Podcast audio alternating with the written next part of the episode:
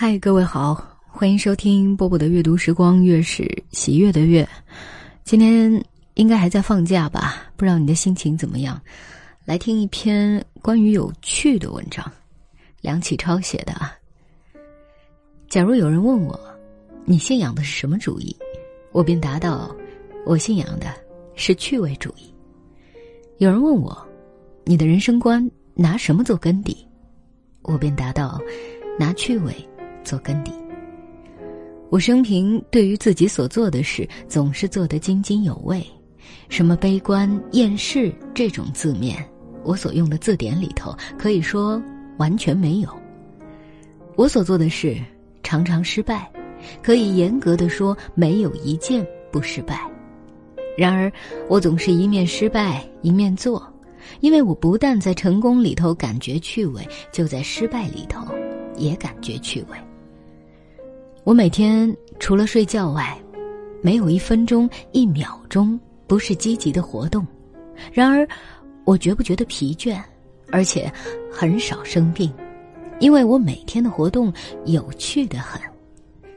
精神上的快乐补得过物质上的消耗而有余，趣味的反面是干瘪，是萧索。晋朝有位殷仲文，晚年常郁郁不乐，指着院子里的大槐树叹气，说道：“此树婆娑，生意尽矣。”一棵新栽的树，欣欣向荣，何等可爱！到老了之后，表面上虽然很婆娑，骨子里已生意已尽，算是这一期的生活完结了。殷仲文这两句话是用很好的文学技能表达出那种颓唐落寞的情绪。我以为这种情绪是再坏没有的了。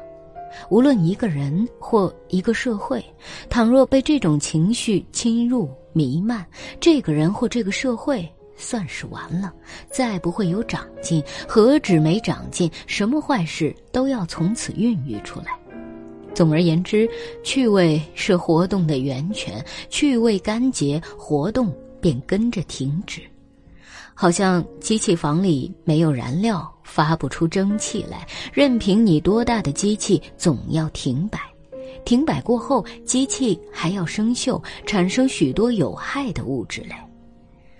人类若到把趣味丧失掉的时候，老实说，便是生活的不耐烦。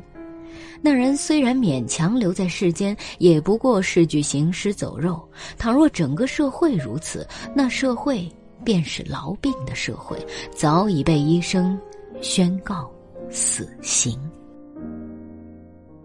文章不长啊，但是我觉得就像梁启超的另外一篇《少年中国说》一样，读了会给人一些启示以及力量。呃，有关注我视频号的同学，应该还记得啊，我做过两期的《民国好爸爸之梁启超》，大家可以去再复习一下，梁启超是什么样的教育理念，怎么样做到的一门三院士，九子皆才俊。好了，今晚就是这样，我是波波，明天要上班上学了，加油哦，晚安。